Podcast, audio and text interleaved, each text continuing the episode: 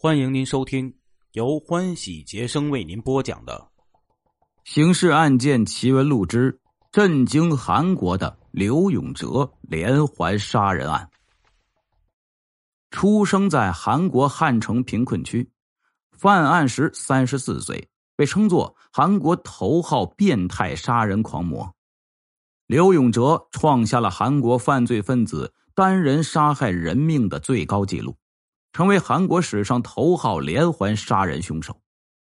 由于刘永哲的杀人动机是仇富、痛恨女性，手段超级残忍，作案频率极其密集，对韩国全社会造成了巨大的心理冲击。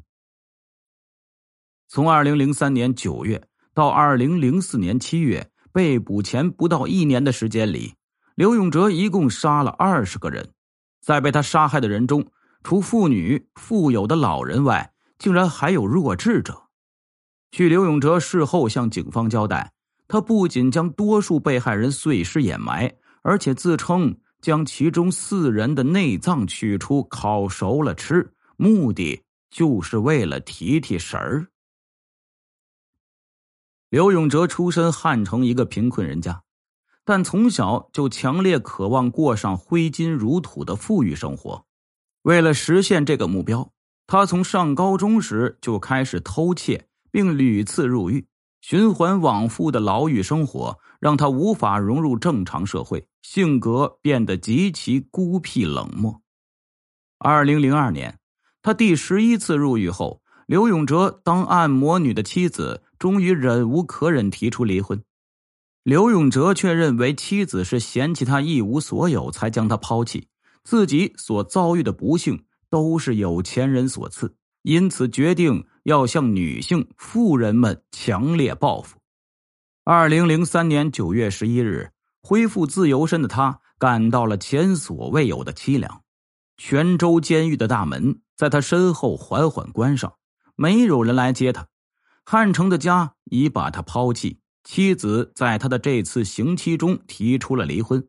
儿子也不希望有一个把坐牢当做家常便饭的父亲。他只有三十三岁，却饱尝了人生种种不幸。柳家男性似乎都命运多舛，柳父早早病逝，就连哥哥也在一九九四年死去。哥哥死时年仅三十二岁，刘永哲比哥哥多活了一年。但这种幸运究竟能坚持多久？死亡并不可怕，可怕的是一种将死的绝望。刘永哲就深陷于这种煎熬而不能自拔。他曾在九零年代被送到精神病院接受治疗，如今他的精神再次面临崩溃。贫穷，他觉得这是自己生活失败的最根本原因。家境的贫寒，使家人不能得到最好的治疗，也使自己得不到良好的教育。刘永哲回到江城后，在江南区新四栋找了一个住处。当他目睹附近高档住宅区居民的美好生活后，扭曲的心迅即迸发出无尽的仇恨。二零零三年九月二十四日，即刘永哲出狱后第十三天，他闯入该地区一栋二层建筑结构的单独住宅，用钝器。将书名女子大学名誉教授李某及其夫人李某活活打死。这次他并没有拿走什么值钱东西，但第一次杀人的快感却让他十分满足。当然，杀父泄愤的满足感并不能持续很久。刘永哲需要再次行动。二零零三年十月九日，他又如法炮制的。在中路区旧基栋高某的单独住宅内，残忍杀害了高某的母亲江某、夫人李某和儿子一家三口。一周后，在江南区三城栋军需企业总经理崔某的家中，崔某的夫人刘某又倒在刘永哲的铁锤下。之后的很长一段时间，刘永哲从未失手，这或许可以归因于他的谨慎。当杀害富裕的老年人时，刘永哲选择的目标一般是离路边很远，或因庭院太大而在外部不能看见屋内的两层单独院住宅。他总在因家人外出、老人自己看家的时间段实施犯罪。为了毁灭人证，即使是富人家中的佣人也不放过。为了装扮成强盗，他故意用镐头等留下企图想撬开金库门的痕迹。当手部出血时，为了躲避 DNA 检测，他甚至用火烧了犯罪现场。系列杀人案。很快在韩国引起震动。正当人们陷入惶恐时，刘永哲的杀人行动突然在十一月下旬中断了。从后来警方揭秘的证据来看，刘永哲之所以中断杀人行动，是因为在二零零三年十一月十八日，他在中路区绘画洞作案，被房主的监控拍下了身影。警方公开了画面，通缉嫌犯，并让他不敢轻举妄动。但也有线索显示，中断杀人也可能因为刘永哲恋爱了。令他坠入爱河的是一名按摩女，姓金。刘永哲孤独的心灵终于获得些许慰藉，他准备开始自己的新生活。刘永哲搬到了马浦区老姑山洞一处寓所。兴致不错时，还会作诗绘画。他在一首诗中表达了思念母亲之情，还用画笔留下女友美丽的酮体。可惜上苍的眷顾只是昙花一现。当他向女友求婚时，女方却因刘永哲的犯罪前科以及癫痫病史而拒绝委身下嫁。刘永哲再次受到打击。他的邪恶之心也迅速膨胀，他开始实施更为详细、周密的杀人计划。刘永哲以纯熟的画技绘制了警察的身份证明文件，再通过家中的电脑加工，印制出逼真的假警察证件。随后，他在南大门市场花三万韩元买了假手铐，随身携带刀、电锯、红色铁锤和剪刀等工具。成了他行凶杀人的主要帮手。刘永哲复出后的首次行动，并没有选在汉城，而是到临近城市仁川找试验品。二零零四年二月，他在仁川南东区杀害了郑某，并点燃郑某的客货两用车，掩盖罪行。至此，刘永哲对自己的犯罪计划充满信心，他开始肆无忌惮的。对汉城的按摩女下手，因为他的婚姻和爱情都葬送在这些人的手中。他本想杀死、抛弃自己的前妻，但考虑到十一岁的儿子，便放弃了这一念头。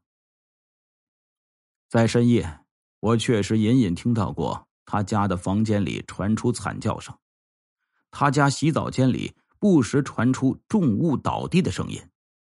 刘永哲的邻居回忆道。我还以为他在看电视。从二零零四年三月起，刘永哲用手机把按摩女郎叫到大街上见面，向她出示伪造的工作证和假手铐，说：“我是出来调查失足妇女的，跟我来。”然后他把骗到家中的按摩女郎用钝器杀害，在浴室内把尸体锯成十五至十八块。刘永哲。把切成细件的尸体打包后，通常会乘出租车到凤元寺后山掩埋。他的作案手法比二零零三年更为老道谨慎。为了清除受害人手腕上的手铐痕迹，他剁掉死者的手腕，并烧毁尸体。因担心在装尸体的黑塑料袋上留下指纹，他把尸体掩埋后收回塑料袋。他犯罪时。从不用同一部手机，而且使用自制的锤子击毙对方，以免留下线索。在自家浴室里，他会把水龙头开到最大，以流水声掩盖肢解尸体的声音。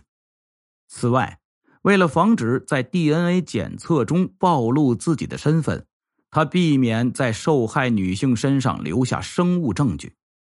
当他和十一名受害按摩女发生关系后，他将受害者的手指指纹全部用刀毁掉。当刘永哲第三次拨通汉城冠岳区新林洞一家按摩院的电话时，他的犯罪生涯行将结束。如此小心的连环杀手，竟然在同一家按摩院找下手对象，这实在有些匪夷所思。已经失去两位按摩女郎的老板，当然不会放过这次机会，在事先安排的见面地点。老姑山洞店的后边胡同里，刘永哲等来的是汉城地方警察厅机动调查组的警员。此后发生的事情十分富有戏剧性。刘永哲先是自曝连环杀手的身份，然后又以装病轻易逃走。十二小时后，一心只想去仁川了此残生的刘永哲，在准备前往永登浦车站时被捕。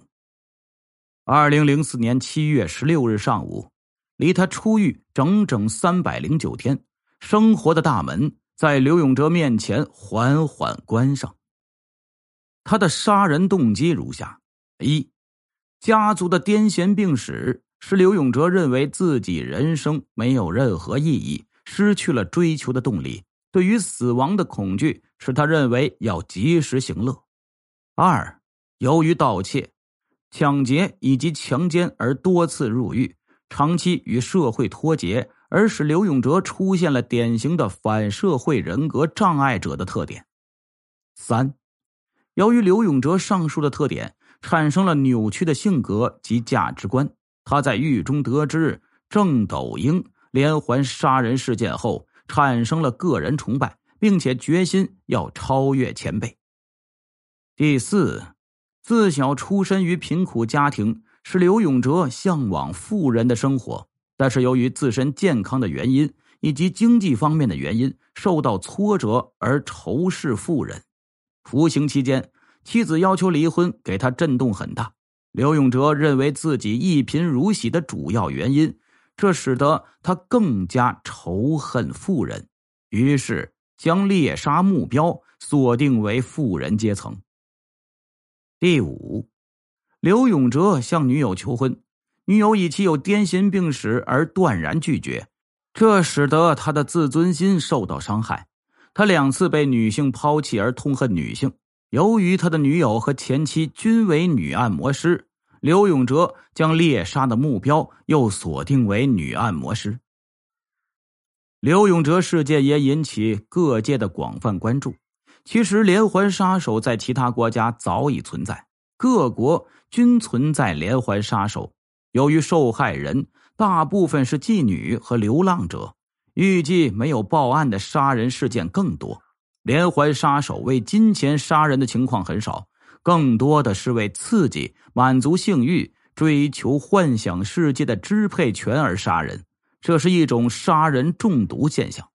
有人分析说，连环杀手是逃避失败的现实世界，在虚构的幻想世界行使统治权的犯罪。导致连环杀手的原因包括不正常的父母和子女的关系、精神忧郁症、空虚感、不能接受批评的态度、社会上的失败和性障碍引发的愤怒等。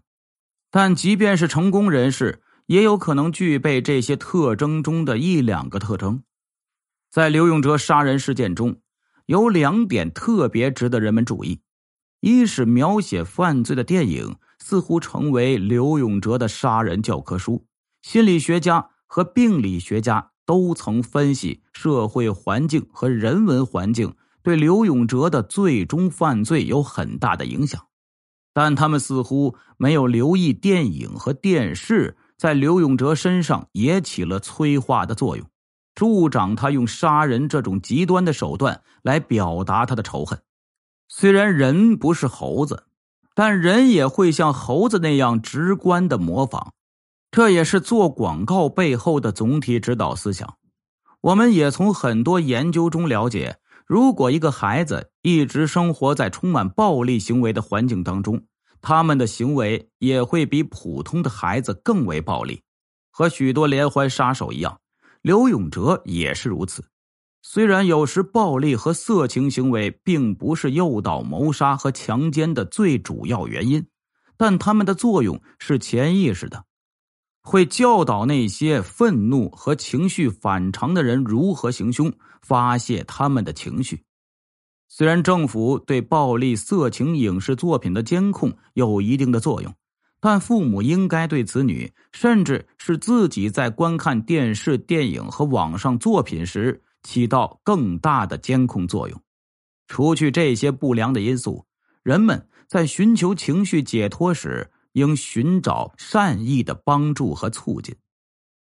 第二点是，人们应该停止对别人的指责。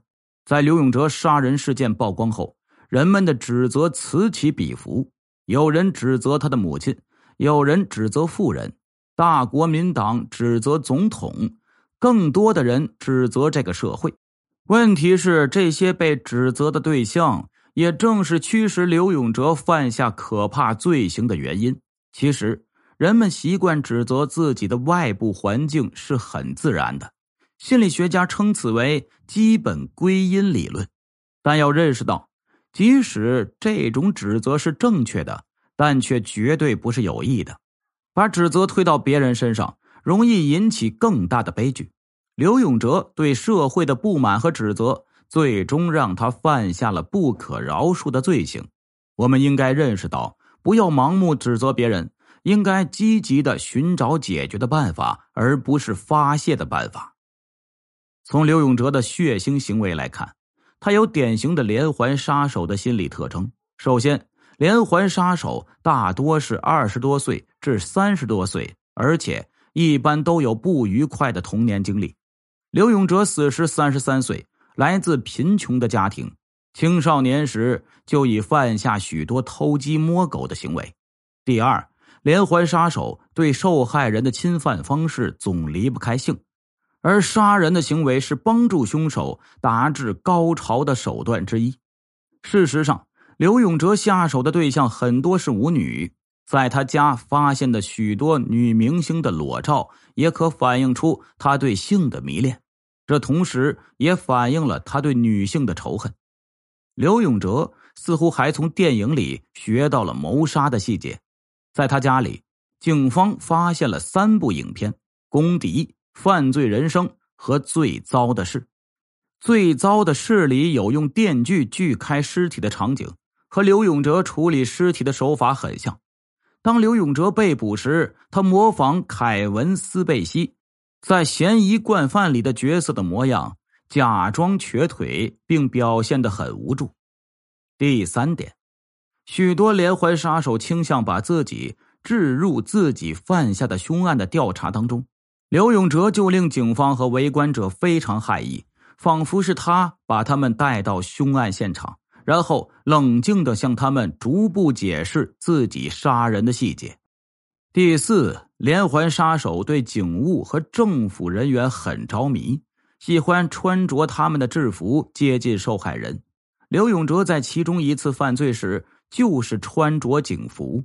第五，而随着韩国经济水平提高，贫富差距越来越大时，贫困人家的孩子在成长的道路上则会体会到与其他人更多的不公待遇。在金融危机后，一些饱经世态炎凉、缺乏关爱的孩子变得更缺乏上进心。宁愿自暴自弃，也不愿重新融入社会，因而导致大量犯罪问题的产生。听众朋友，我们今天的故事呢，就讲到这里了。这个案子很明显啊，没有什么破案的过程，主要讲了这个刘永哲的一个犯罪的过程。呃，我觉得因素很多，但是他也不能杀人，这个是我们一直的宗旨，还杀了这么多人，可恨可恨，太可恨了。那如果各位听友希望与杰生联系，希望给我投稿呢，可以加我的微信，微信号是欢喜杰生的全拼，欢喜杰生的全拼。同时呢，也拜托希望各位能来到我们的声音介绍页里边，点点小红车，来到我的喜马小店来选购一下杰生为大家甄选的好吃的好喝的好玩的好用的。感谢您的支持与帮助，并且感谢您的收听。